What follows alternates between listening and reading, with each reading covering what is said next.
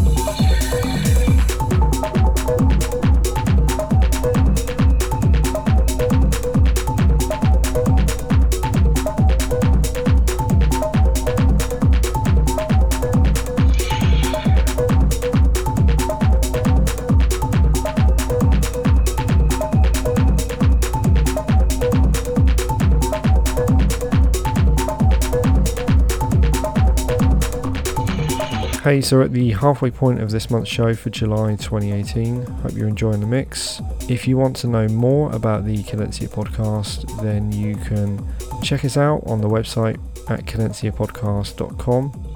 There you'll find a complete archive of all of the previous shows. If you want to know what I'm up to, you can check out my website, which is sejon.co.uk, or hit me up on Instagram, Facebook, or Twitter by using the handle at Sejon Music. I've got a uh, music release to tell you about this month. Uh, just released yesterday on Gushki Recordings. I had a couple of remixes for Mechanic Slave on the Deep Business EP. Head over to Beatport to check that one out. It was released yesterday on the 16th of July. Alright, heading back into the mix for the second and final hour of this month's show. We continue in the mix on the Cadenza podcast with me, Sejon.